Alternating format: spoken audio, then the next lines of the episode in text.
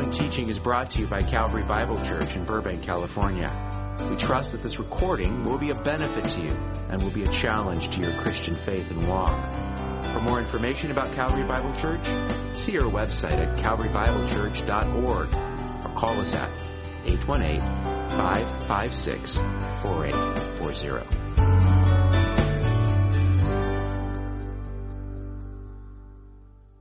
Father, we know that uh, worship is every day of the week. And Lord, to serve you is something we are to be doing all times through the power of your Spirit by your grace. But Lord, we know that just for centuries, your church has gathered each week on the Lord's Day to focus attention as a body together, a family, to give Christ honor and praise. And Lord, I pray that you would work in us to be more attentive to one another and especially to you. And, and Lord, being here on time so that we may worship fully together. And Lord, I pray this would not be something that we would see as a, a rule or, or just a have to do, but something that, Lord, we see as important and want to do. And, and, and Lord, we know ultimately, too, it's not that our bodies being here is what's important, it's that our hearts are here. And, and so I pray, God, you would work in us to honor you in this way. And Lord, we ask, too, as we look to your word, that you would give us understanding, that you would stir our hearts to, to know it and to live it out, so that we may live lives that are worthy of the Lord Jesus Christ and what he has done for us. And we pray in his name.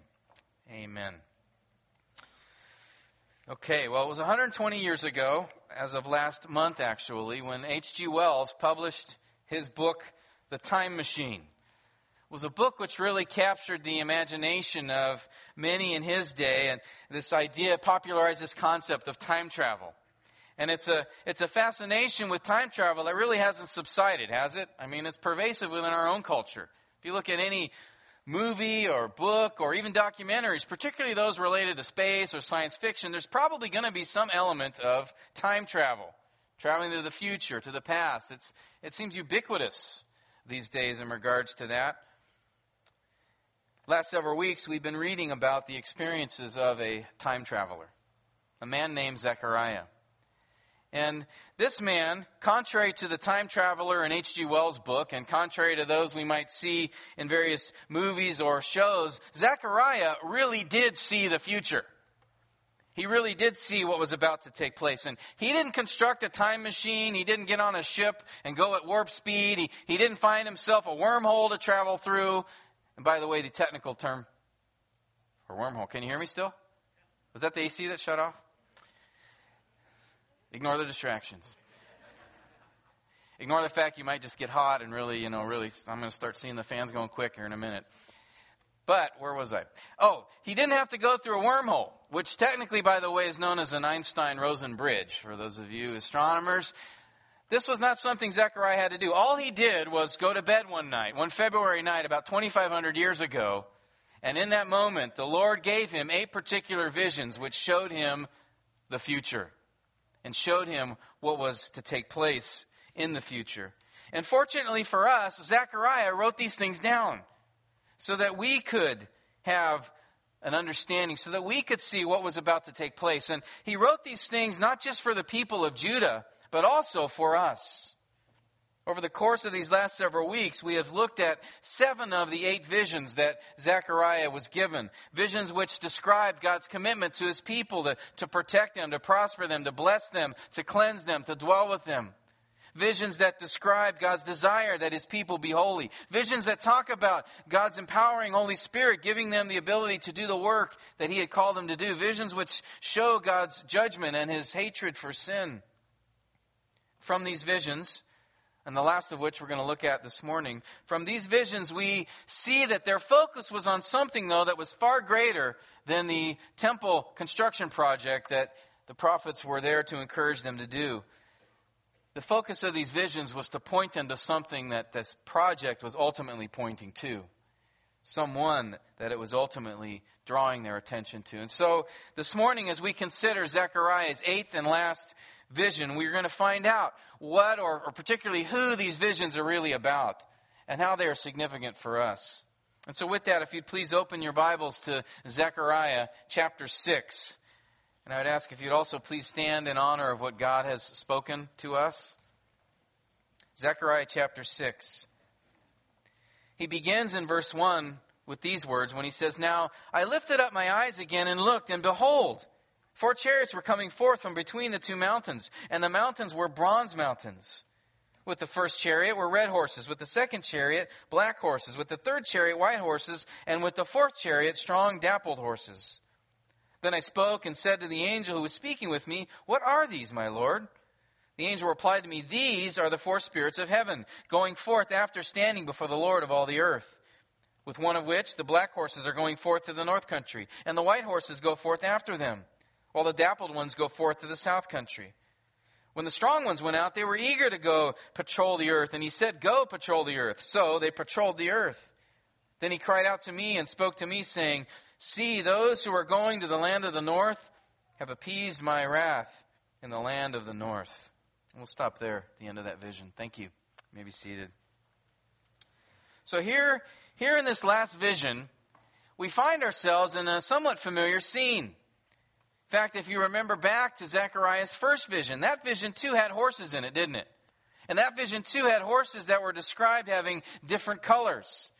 And that vision as well, these horses were located within a valley, just as they are here between the two mountains. So we see there are some similarities. And while there are similarities, there are also some differences. One of the key differences here is that the horses are not by themselves, they are pulling chariots. In addition to that, the colors of these horses are not all exactly the same as the ones in the first vision. And the mission in that first vision was for them to reconnoiter, to do a survey. But in this vision, the horses that are pulling the chariots have come to do a far more ominous mission, and we'll see that in a moment. But even with these differences, even with those changes or, or differences between these visions, they are similar enough to really serve like bookends of these visions, these eight visions. They are similar enough to show us that these are not eight isolated scenes that are separate in content and theme, but actually they all tie together. They all focus on a particular and important theme and person, if you will. And we're going to see that in a moment as well. And also, too, as we look at these visions, there, there's been a progression. There's been a progression in terms of as it's building to a point, and we've seen that progression in a subtle way through a particular Hebrew verb. I mentioned this last time we looked at the last vision, the Hebrew verb yatzah, which means to, to go forth or to come forth. In fact, we see it here in the very first verse, chapter 6, when the horse chariots were coming forth. And this verb yatzah, it occurs about 15 times in Zechariah's eight visions. But what's interesting is the frequency of its occurrence builds. In the first five visions, it's only found twice. But in the sixth vision, it's found twice. In the seventh vision, it's found four times. And in this eighth vision, it's given seven times. So there's almost like this, this building up of activity. It's moving towards something at a rapid pace. The climactic event that is about to come. And indeed, in this last vision, we see there's a flurry of activity. Chariots going out, coming back, going forth, coming forth. And in this vision, Zechariah begins, as he says in verse 1 Then I lifted up my eyes. Again, a new scene was presented before him.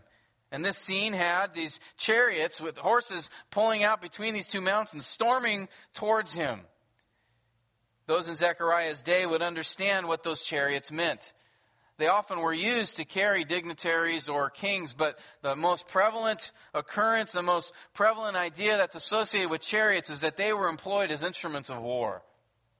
The people of Zechariah's day would understand this, that in contrast to the first vision, the horses there were simply doing a survey of the land. They would understand the fact the horses here, which are pulling chariots, have come on a mission of judgment. They've come for war. That's likely why he describes the mountains here as bronze mountains. For bronze at times in the Old Testament signify this idea of judgment. Do you remember in Moses in the time in the wilderness when there was a bronze serpent raised up as judgment upon the people who had rebelled against God? And these mountains here that are described here are literal mountains. They, uh, some believe they're figurative and think they represent God's power or east and west or heaven and earth, but but as in every other vision that Zechariah was given, he was shown real objects. Remember the lampstand, the scroll, Joshua, the high priest, um, the, the myrtle trees, the horses in the first vision, all these things were real objects which all represented or presented an image that had a particular message. And that's the same case here. These two mountains, which in the Hebrew are called the mountains, are likely those that uh, were right outside Jerusalem and part of Jerusalem, the Mount of Olives and Mount Zion. Mount of Olives is a temple mount. Or, sorry, got that confused. The Mount Zion is the Temple Mount. The Mount of Olives is just outside of Jerusalem. And between those two is the valley, the Kidron Valley, which Joel chapter 3 described as the valley of judgment. And so that would probably fit best to what's being seen here that there's a picture that Zechariah sees that between the Mount of Olives and the, tem- and the Temple Mount, these chariots coming forth through the Kidron Valley. A picture of divine judgment. And so, as they are approaching him, there's an interesting feature that he mentions. I already mentioned it earlier, but in verses 2 and 3, he no- notes that these horses are of different colors. There's one chariot that has black horses pulling it, another has red horses, another has white horses, and then a fourth has these dappled or spotted horses that are pulling the chariot. And as you'd expect, since we have these various colors mentioned, there's a number of theories as to what they might signify. In fact, the number of theories are legion. There's some that believe that, well, these colors, they really hold no symbolism at all. They're just there to describe the scene in more detail. While others say, well, no, these four colors represent the four kingdoms of Babylon and Persia and Greece and Rome pretty interesting to see how they come up with that, but some believe that's what they represent. Others say that these four colors are the same as those of the four horsemen in the apocalypse in Revelation chapter 6. You remember there during tribulation, there's a description of these four horses going out. Um, red and black and uh, I think uh, pale. Pale horse was there, white horse, and they went out and they carried out God's judgment. And so some say, well, this is the same vision being shown here.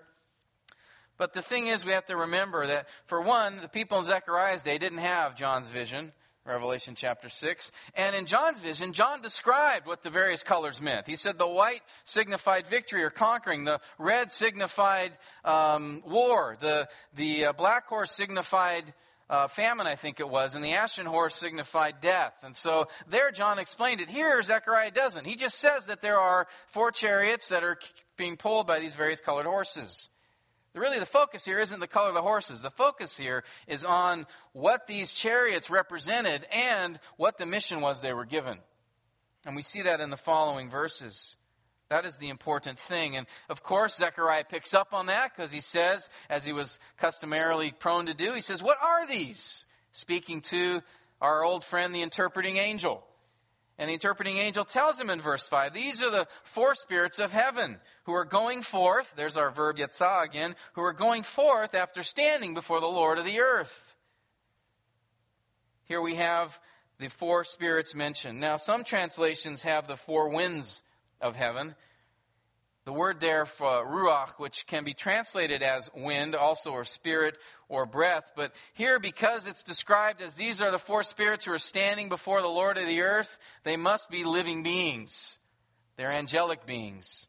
In fact, we often see this in Scripture. The prophet Micaiah saw, as he got a glimpse of the throne room of heaven in 1 Kings 22, he saw angelic beings standing before the throne. Or Daniel, in Daniel chapter 7, verse 10, that's what he saw. If you remember Gabriel, when he came to visit another Zechariah in the temple, in Luke chapter 1, you remember what he told Zechariah? He says, I am Gabriel who stands before the presence of God. And so here we have these chariots, which represent angelic beings who st- were standing in presence of God, ready for a mission, and so God gives them a mission. And the mission is described here in Zechariah 6. And as it unfolds, we see in verse 6 in particular, it describes how the, the horse, the black horses, and the chariot they were pulling, they travel to the north. And then it says in verse 6 that the white horses go after them. And then after that, it talks about the, the dappled horses or the spotted horses going south. Now, what's the significance of this? Well, one, for the people of Israel, when, you're, when, you, when, when they would hear the term the north, they would be thinking primarily the empires of, of Babylon and Assyria, those who were God's enemies in their day, and also to the south, their longtime nemesis, Egypt. And before looking at verse 7 and considering this in greater detail, there's a couple of interpretive problems that I think are important to note here in verse 6. Because I know some of you may have a New International Version translation, and in that translation, which generally I, I like, but in that pr- translation, this particular verse, it says here that the white horses went toward the west. It doesn't say it went after the black horses, but it went towards the west. And the NIV did this because the word that is translated them like by the New American Standard Version, which has them, they say, well, that Hebrew word actually has a letter missing. It's really the word for sea. And so what it's saying here is they went after the sea, or the sea in those days, when you would say the sea, you'd be referring to the Mediterranean, which was to the west. And so they put in there that the, these horses, the white horses, went west. Now there's only one little problem with that. There's no manuscript evidence anywhere that would support this claim. So the question, well, why did they do that then? Well, we'll get to that in a minute. Also, too, there's another peculiarity about this passage. Did you notice the red horses are not mentioned? What about the red horses? Where are they? What are they doing? What about the red horses? Well, one translation, I think it was the New English Bible, made a decision. They followed a, a, one other translation, a Syriac version, and said, well, the red horses, and they actually put this line in the text, though there's no evidence for it. They said the red horses went east. They just added it in there. The question now, why would they do that? Why would they do that? Well, here's a great example, and we're all prone to this, and we have to be careful of reading into the passage. Because what you have here is think about it. You've got four chariots, right? You've got a chariot going north, a chariot going south. Now, what do those directions on the compass have to do with the number four? There's two other directions, right? And so the natural assumption, the logical thing would be, well, you've got some going north, some going south. You must have the other two going east and west, right? There's two problems with that. One is there's a logistic problem, a pragmatic issue, because if, if they got one of the chariots started traveling out west and started going a little bit of a distance, they would end up in the Mediterranean Sea. And if you had tra- horses going east, they would end up in a very large, very dry, very hot desert. And so anybody who had any sense, any military commander would know if you're in Israel, you don't go east and west when you go out to battle. You go north and south, and then you fan out from there. So there's a logistic issue. But also, too, if you think about this is an example of preconceived notions being imported into the text. This is what we call eisegesis. And so we have to be very careful. Now, I do agree, the absence of the red horses is rather peculiar. How, what, why are they not listed here? What are, what are they doing? Are they just sitting around waiting for instruction? Right? We don't know what happened with them. Some think maybe they were left in reserve because that would be a normal military tactic. You would send out not all of your forces, but most of them, keeping some in reserve. But there's another interesting theory that Old Testament scholar Eugene Merrill proposed. I think it's actually quite interesting and may fit. He said that perhaps the red horses were the ones pulling the commander. Because if you remember back to the first vision, do you remember who was in that vision on the red horse? The angel of the Lord and he commanded the other horses to go out and do their patrolling. So perhaps, maybe, given that, the red horses here were, were waiting there because it was the commander who was on those. But we can't know for sure. We can't build a conviction around this. But I just wanted to bring that up just be, to caution us to remember don't import what you think should be there into the text. Let it speak for itself. We do see in verse 7, though, that eventually all the horses, which are described as a whole as strong horses, do end up patrolling or walking to and fro around the earth. And we know that they're walking to and fro, that patrolling, which is the same word used back in the first vision. In that case, in the first vision, they went out patrolling to survey the land, to reconnoiter. But in this particular vision, they went out in judgment, to carry out judgment. And we know this by two things. One is the fact these are chariots that are going forth and the second is a fact they're associated with war. The second fact is look at the end of verse 8. Notice there what it says when the chariots go into the north, and it says in the American Standard, it says, My wrath was appeased. You may have, I think in the ESV, it says that my spirit is at rest, but it's the same idea. These horses went out to carry out judgment, God's judgment against sin, and that has appeased or put to rest his spirit. So we see here this reference again to the land of the north. And again, in the people's minds, that land would be the region of Babylon. That would be the first thing that would come to their minds. And remember, too, the previous vision. There's a connection here. Remember the previous vision with the ephah? And the ephah with Lady Wickedness in it, and it was taken where? You remember? To the land of Shinar, right? If you remember, Shinar was the place, the region where the Tower of Babel was built. The first worldwide rebellion against God took place there. It's the same region as Babylon. And that is where the horses went. And the Babylon, too, if you remember, is not only the place where the first worldwide rebellion took place against God, but it is also in Revelation 17 and 18 described where Babylon will be the last world empire arrayed against God and rebellion against Him. And so this place, Babylon in the north, represented those who are opposed to God. And when it suffers judgment, as these chariots go forth to take out God's wrath upon them, His Spirit is appeased. And so this eighth vision really brings some closure to that seventh vision because that seventh vision ended rather oddly, right? It talked about uh, Lady Wickedness going to the land of the north to Shinar, and there she'd be worshipped, a pedestal be made, and then it ended. It's like, well, wait a minute. Wait a minute. How's that okay? How is it okay that wickedness continued to be worshipped in that land? God, you're not going to do anything about it? Well, then we have this eighth vision where God describes what he is going to do about it. He gives a sense of closure here that judgment will come. Babylon will be dealt with. All the nations will be dealt with as he describes the chariots going forth in all the land. And there's our eighth vision. That's it. There you have it. That's what took place. The last of Zechariah's visions. And the question before us then is, well, what, what's the point then? What's the point not only the eighth vision, but, but if all these kind of come as a collection together, what is the point of all of them? What does it have to do with us? Well, if you remember, these visions describe future events, right? For the most part. Future events. And most of the future events not only to Zechariah's day, but also to ours, right? And so, as God's children, should we not also have a vested interest in what's going to happen in the future? Should we not? You're with me, right? Another thing is that many of these events that are described here in Zechariah's visions, they're either alluded to or, or, paralleled or referenced in a New Testament book. In fact, in the last New Testament book, John's book of the Apocalypse, the book of Revelation. In fact, I noted earlier how the eighth vision in Zechariah has some similarities to uh, Revelation chapter 6 and the four horsemen of the Apocalypse. And like Revelation, where there's this build up in the book of Revelation, right, to the, to the main event, to the key event in chapter 19, which is what? You should all know this. It's the main event. Jesus coming back, right? Great white horse. Zechariah, there's a, there's a similar progression. I mentioned it earlier, it's, it's subtly communicated through that verb of for going forth and, and coming forth, but we're going to see in a moment that all of these visions have been building up to something. All these visions have been directing our attention to a particular event, but more importantly, a particular person. Someone who's about to come. For notice this last vision in Zechariah 6, it doesn't end without comment. It's not like they were given, he was given these eight visions and then, okay, close the book on that one, let's move on to another topic.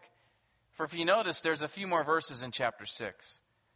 And in those verses, it's where we see all these messages come together in those verses, we see it revealed the central theme which he has been directing our attention to of all the things that he has seen. In those verses, we see a message that history has been waiting for since the days of the garden. And to see that message, take a look at verse 9.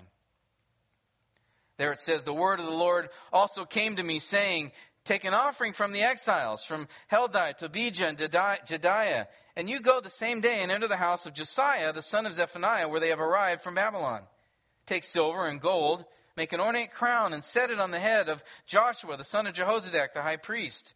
Then say to him, Thus says the Lord of hosts, Behold, a man whose name is Branch, for he will branch out from where he is, and he will build the temple of the Lord. Yes, it is he who will build the temple of the Lord, and he who will bear the honor and sit and rule on his throne.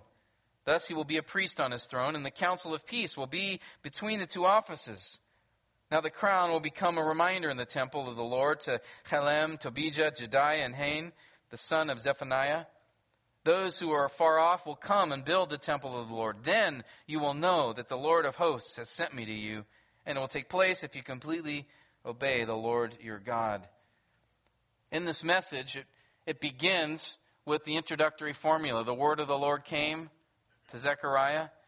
And it indicates that Zechariah was now receiving a direct message from the Lord. But this message, this word from the Lord, wasn't given a timestamp. It wasn't indicated when it actually happened, specifically, like in verse 1 of chapter 1 or later in chapter 7, verse 1. And so I take that to mean that this message comes probably immediately after the eight visions. Some scholars believe perhaps even the next morning.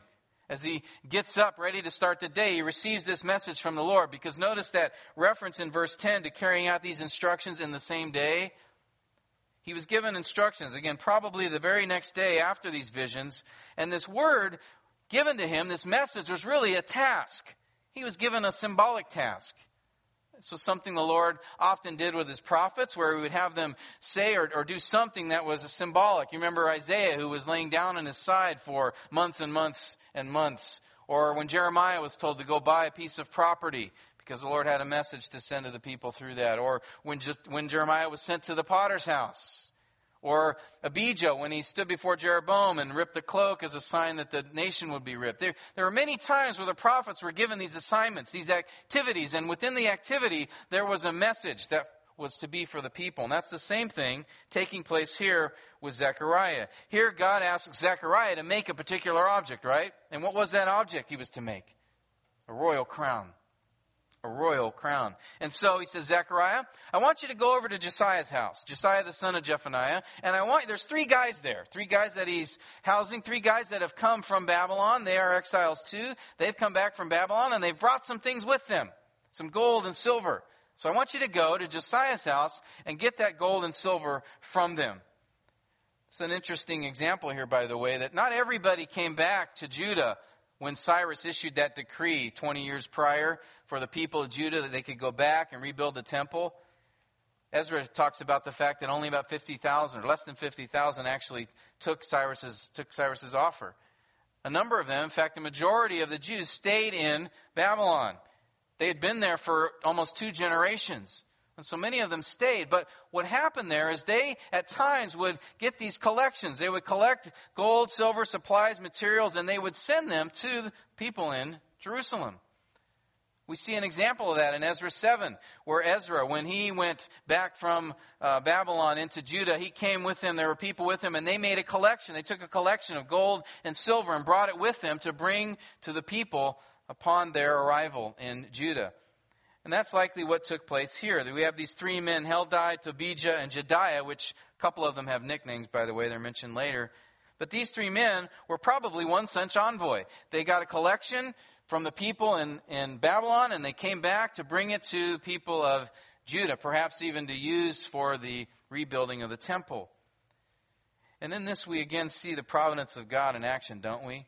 I mean, we think about any journey as like, you know, by, from, you know, from Jerusalem to Babylon is about 500 miles. Now, in a car, you could probably make that if you wanted to in one day, unless you have little kids, and then it's probably an eight day trip. But, right, you could, you can make that journey in fairly short time. We don't think about the fact that in these days, they didn't have vehicles like that. So 500 miles would take several weeks.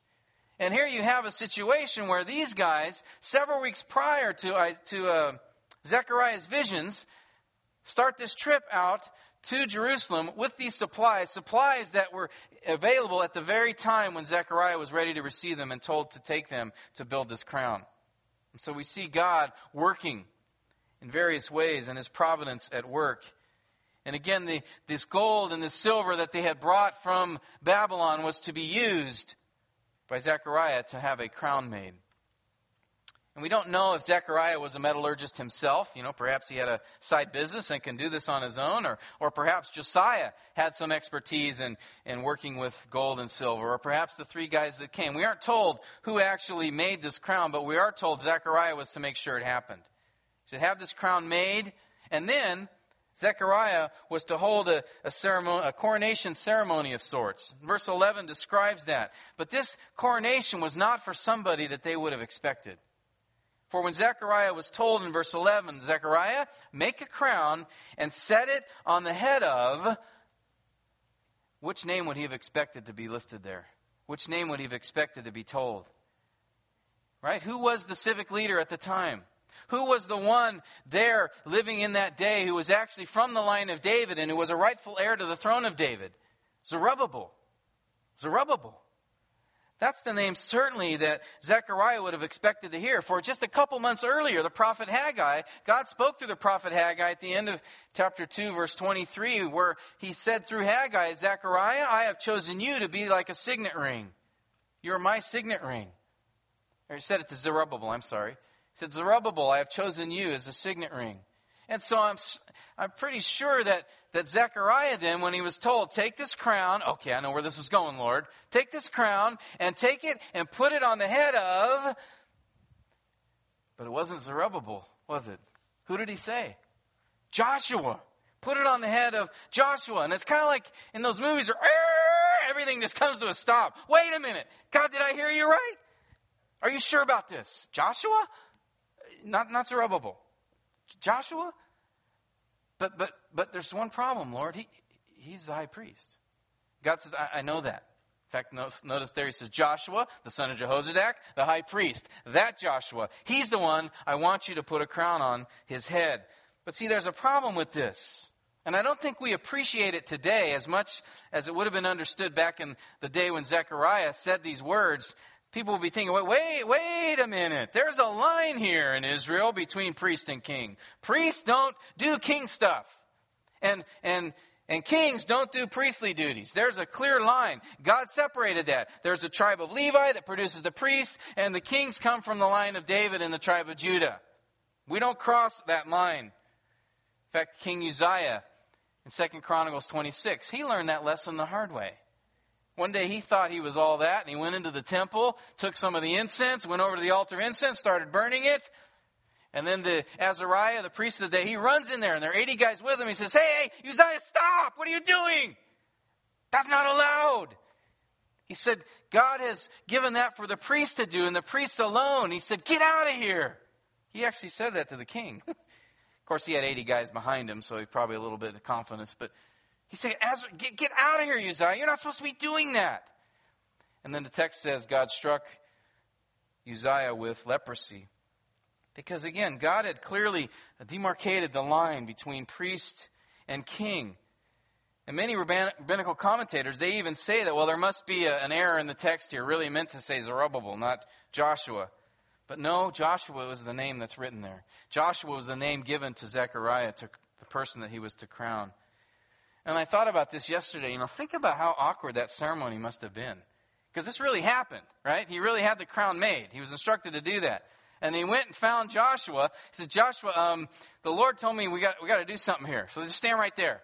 And, and as he's taking the crown out, you know, Joshua's going, okay, what's he doing with that? Um, Joshua, yeah, take your headdress off. It, it, Joshua, where are, you, where are you going? Joshua, stand still a minute as he's trying to put that crown on his head, right? Joshua's going, no, this ain't happening to me, buddy right? Because he knew this is not something you should do. I'm a priest. So, no, God, God told me to do this. God said this had to be done. So the question is why? Why this radical event? Why this particular task? Why was it given to Zechariah to do? To crown the high priest? Well, we're told in verse 12 what the reason is. And before looking there, there's one cool trivia fact. Those of you trivial pursuit people. Um, Old Testament scholar Charles Feinberg noted this. He said, This verse, verse 11, is one of only 26 verses in all the Old Testament which has every letter of the Hebrew alphabet in the verse. It's kind of interesting. Now, there's no hidden meaning in that. There's no Bible code to be. I just thought it was interesting. So, anyway, moving on. We come to find that God was not crowning Joshua as king. That wasn't the message being communicated here. But rather, this, this whole coronation ceremony was intended to picture someone else. Notice in verse 12, after Zechariah had placed the crown upon Joshua's head, he was then instructed to say these words Behold, the man branches his name. He will branch out from where he is, and he will build the temple of the Lord. And so, in that, we see this crowning of the high priest of Israel at the time. This crowning was a symbol, it was a picture, it was a, a type of someone that was to come after Joshua. And it was the man known as the branch. This isn't the first time we've seen the branch referred to in Zechariah, right? If you remember back to Zechariah chapter 3, At the end of that vision, that vision was the one with Joshua again, the high priest who was there and he had filthy garments on. The angel of the Lord had those removed and given clean garments. And then at the end of that vision, we have described for us the branch who was the one who would take away the sins of Israel and remove their iniquity. And when we looked at that vision several weeks ago, we saw that the, the branch, that title, was a common title in reference to, to the Messiah. In fact, he was often referenced as such in the prophets Isaiah and Jeremiah. Jeremiah 23 5 says, Behold, the days are coming, declares the Lord, when I will raise up for David a righteous branch, and he will reign as king and act wisely and do justice and righteousness in the land. And remember, Jeremiah was a prophet who prophesied uh, partly in the exile, times of the exile. And so I'm certain that what he had said about the branch would be familiar to the people in Zechariah's day. They would have known that the branch was a reference, a term, a, it signified the one who would come up out of the line of David, like a new shoot, which is really what the word branch has the idea of, of a sprouting. And so when Zechariah says here, the branch, that's the picture they would have. He's, he's talking about this coming one from the line of David. Some say Zechariah's description of this Messiah coming out was coming out from humble beginnings, but I think that given the context here of, of the royalty that's being involved, the crown being made, the focus is on the branch's Davidic heritage. And so again, I think that would only further puzzle Zechariah. Because if the branch is associated with royalty, he's making this crown. He said, okay, I get the crown part, Lord, in this whole thing, but, but what I don't get is the one I'm putting the crown on. This, this, this doesn't fit. He's the branch. That the branch was, was from the line of David, was a king. But this guy's a priest. What's this supposed to mean? But all that is cleared up in the next words in verse 13. And beloved, this verse, verse 13, has to be considered among the most profound and informative declarations about the work of our Lord Jesus Christ, not only in the Old Testament, but anywhere in Scripture the message here given in verse 13, the description of the Messiah, is utterly profound. For nearly everything, everything about the work of Christ, his eternal role, what he has done, and what it means for us, all of this, all of it is wrapped up in these few words found in the middle of verse 13 when God says to Zechariah, He will bear the honor and sit and rule on his throne, and he will be a priest forever on his throne. We can't miss the significance of that statement. We can't miss it. This verse is, it's not only the key to all of Zechariah's visions, it's not only the key to all the book of Zechariah, it is what the Old Testament has pointed to. It is what the New Testament has revealed clearly. Just as Hebrew scholar David Baron says, how full of significance is this one sentence of Holy Writ? And he has an exclamation point there. As is the manner of Zechariah, we have in these four Hebrew words, he's speaking of the verbs there, these four Hebrew words, a terse summary of nearly all that the former prophets have spoken of Messiah and his work.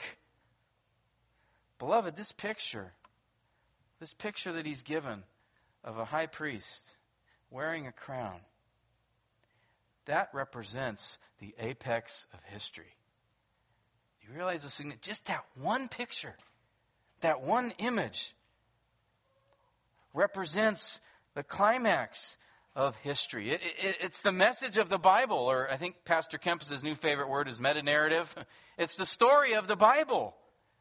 All of it is summarized in that one picture given to an Old Testament prophet over two millennia ago. It's all summarized right there. The mystery of the Messiah, the picture of the, the suffering servant in Isaiah 53, the, the, the man in the visions, the Son of Man in Jer- Daniel 7 described there, Jeremiah's prediction of the branch who would judge and rule in righteousness, all of it, all the Old Testament focus is put right together here in that moment, in that picture. Christ is both king and priest forever. For so long, you, realize the rabbis struggle with these Old Testament prophecies. They struggled thinking, they, they thought there were two people coming. They thought there was a suffering servant and the Messiah, the king. They could not reconcile. They couldn't see how those two fit together. They couldn't see how the coming king of David who would rule and, and he was this regal figure, this Messiah who would be king and all this glory. They couldn't see how that was the same one who would be marred more than any man. They couldn't fit together. They couldn't see how the, the Messiah could suffer and die and atone for the sins of the many. They, they couldn't fit them together. But here, in this vision, at the end of this eighth vision, the mystery is explained. This royal king, this, this coming one who would come in glory and majesty and loyalty and honor and fame, this one who will rule for eternity, this man who was promised from days of old, from the garden, the days of the garden, the one who would crush the head of the serpent, this man who's wearing kingly robes has under those kingly robes the garments of a priest. And just such a description of the Messiah was offered in Psalm 110. Psalm which begins with that well known verse that's quoted often in the New Testament where David says, The Lord says to my Lord, Sit at my right hand until I make your enemies a footstool for your feet. It's clearly a reference to the Messiah. But then just a few verses later, in that same psalm, in Psalm 110, verse 4, it says of the Messiah this amazing statement Your, You are a priest forever, according to the order of Melchizedek. Again, a profound statement. Hebrews 5 through 7 make, give a full description of that. They tease out what that means. This Melchizedek as the priest king who was a, a type of the Lord Jesus Christ. Well, in the same way as Joshua was a type here in Zechariah 6. But notice here something very important. Notice here in Zechariah 6 that the branch is, is not a priest who is continually doing priestly duties. It says here, after he builds the temple, it says that he's going to sit down on a throne as the priest. Now, there's a couple very unusual features to that. Because, for one thing, none of the temples had a throne in them. Not Moses' tabernacle, not Solomon's temple, not this temple that's going to be completed in a few years by Zerubbabel, not Herod's temple when he remodeled the whole thing. None of them had a throne inside. That was only to be found in palaces. And the second thing is there was never even a chair inside of the temple. There was one to hold the mercy seat in the Holy of Holies, but there was not a chair for the priest to sit in. There were other things like the, the utensils and the showbread and the table and the lampstand and the altar of incense, but there was no chair. There was no place to sit in the temple because the priest's work was never done. It wasn't like the priest could go in there one day and on his assignment, you know what? People don't need any sacrifices. everything's good. It's all taken care of. I can just have a seat here. That never happened. It never happened. They were to come before God to make sacrifices on behalf of the people for their sin, to make atonement that they would be forgiven. And before Jesus, this never stopped. Day after day, year after year, moment after moment, they came in did their work in the temple, and their work was never done. There was no seat in the temple. Hebrews 9 6 describes how the priests continually entered the tabernacle to do their work. Hebrews 7 27 describes how they daily offered up sacrifices. Hebrews 9 25 talks about how the high priest every year, year after year after year, would go into the holy place on the Day of Atonement to offer sacrifice for the people's sins, but his work is never done. But not so with Jesus. Jesus came into the holy place. He brought a sacrifice, did he not? We just celebrated it earlier. This is my body. He didn't bring an animal in there, those were insufficient. He brought himself in there. He slit his own throat. He poured out his own blood on the altar, if you will, as the ultimate once for all sacrifice. And after that work, he came and sat down. Do you see the significance of this throne in the temple? It wasn't just because it was a kingly throne, it was a place to sit because the work was done. It's done. So amazing, so encouraging. He is our great high priest. He will always be our high priest. For as he sits upon the throne, he will sit there forever, ruling in righteousness. And he still wears evidence of what brought him there and what gave him that right and authority. He still wears that evidence on his hands and in his side. As Hebrews 7:24 says, but Jesus on the other hand, because he continues forever, holds his priesthood permanently. Therefore, he is able also to save forever those who draw near to God through him, since, he's always, since he always lives to make intercession for them. For it was fitting for us to have such a high priest, holy, innocent, undefiled, separated from sinners, and exalted above the heavens, who does not need daily, like those high priests, to offer up sacrifices, first for his own sins and then for the sins of the people, because he did once for all when he offered up himself. Our salvation is eternally secure through the eternal work of Christ Jesus. The question that I want you to consider this morning, some of you here, is your salvation eternally secure? Is Jesus your high priest? Is he the one to whom you have confessed your sins? Have you expressed your desire to turn from your sins and put your trust in him as your eternal high priest and intercessor on your behalf? Have you acknowledged that Jesus, by his death on the cross and resurrection from the dead, that he's the only way to have your sins forgiven? Have you done that? Is he your high priest? Because no human high priest can do that for you. You can go to all the humans you want. They cannot remove your sins.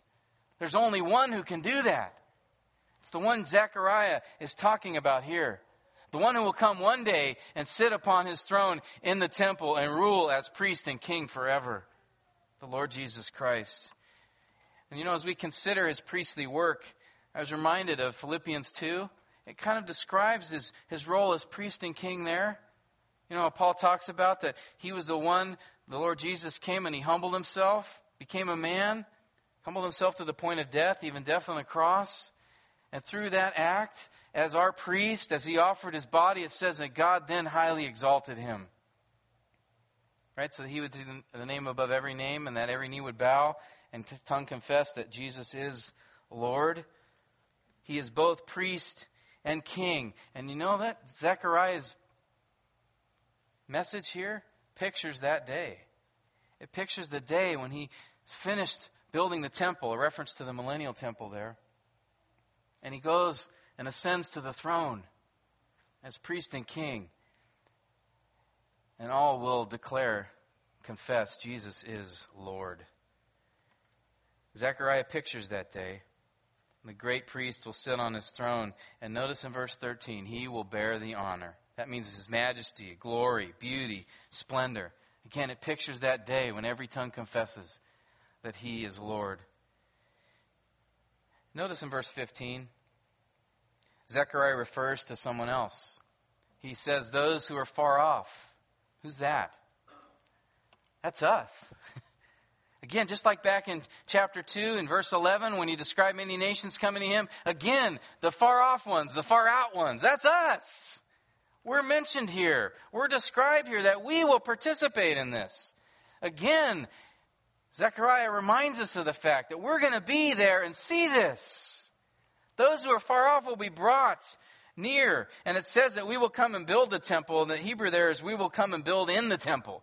Jesus is the builder, but we will come and participate in that activity and, and bring our sacrifices and offer them at his feet, our gifts. We too will be there to give this glory and honor and majesty to the king. And so, Zechariah is told here, as a memorial, Zechariah, I want you to take that crown that you put on Joshua's head, and I want you to take it and leave it in the temple. It's going to be a memorial, a reminder, not only to those men who came and gave the materials to make it, but it's going to be a memorial to all my people. Because think about this. There's that crown sitting there in the temple. And every day as the priest goes in to do his work, again, no chair, he's always working. But every day he goes in, he sees that crown there. Again, something rather odd to be found in the temple. But what would that crown remind him of? I can remember when Zechariah, back in the day, made this crown and he put it on Joshua's head, the high priest. And he did that so that we would, be, we would know that there's a priest king that's coming. He'd be reminded of these things. And if he was one who was faithful to the Lord, he would be motivated and excited and looking forward to that. And he'd probably leave that temple and be reminding, hey, I saw the crown in there. I saw the crown. And so he would encourage those around him. Their hearts would be stirred in anticipation of the priest king to come who would sit on his throne. And beloved, we too have that anticipation. We too await for the same priest king, our Lord and Savior Jesus Christ, to return. You know, and in this, I'm reminded why I so love this prophet. I really love Zechariah, for he shows us in these visions that they're more than about a temple being constructed. That they're, they're more about a house of worship being built, but these visions, they begin and they end with Jesus. Think back to that first vision. What is the first thing that Zechariah saw? The man in the myrtle trees. It's the first thing he says. The angel of the Lord, God the Son. What's the last thing he describes at the end of the eighth vision? The priest king on his throne. You see, it's all about Christ. They're all about Christ. He's the one who's going to fulfill all God's promises to Israel.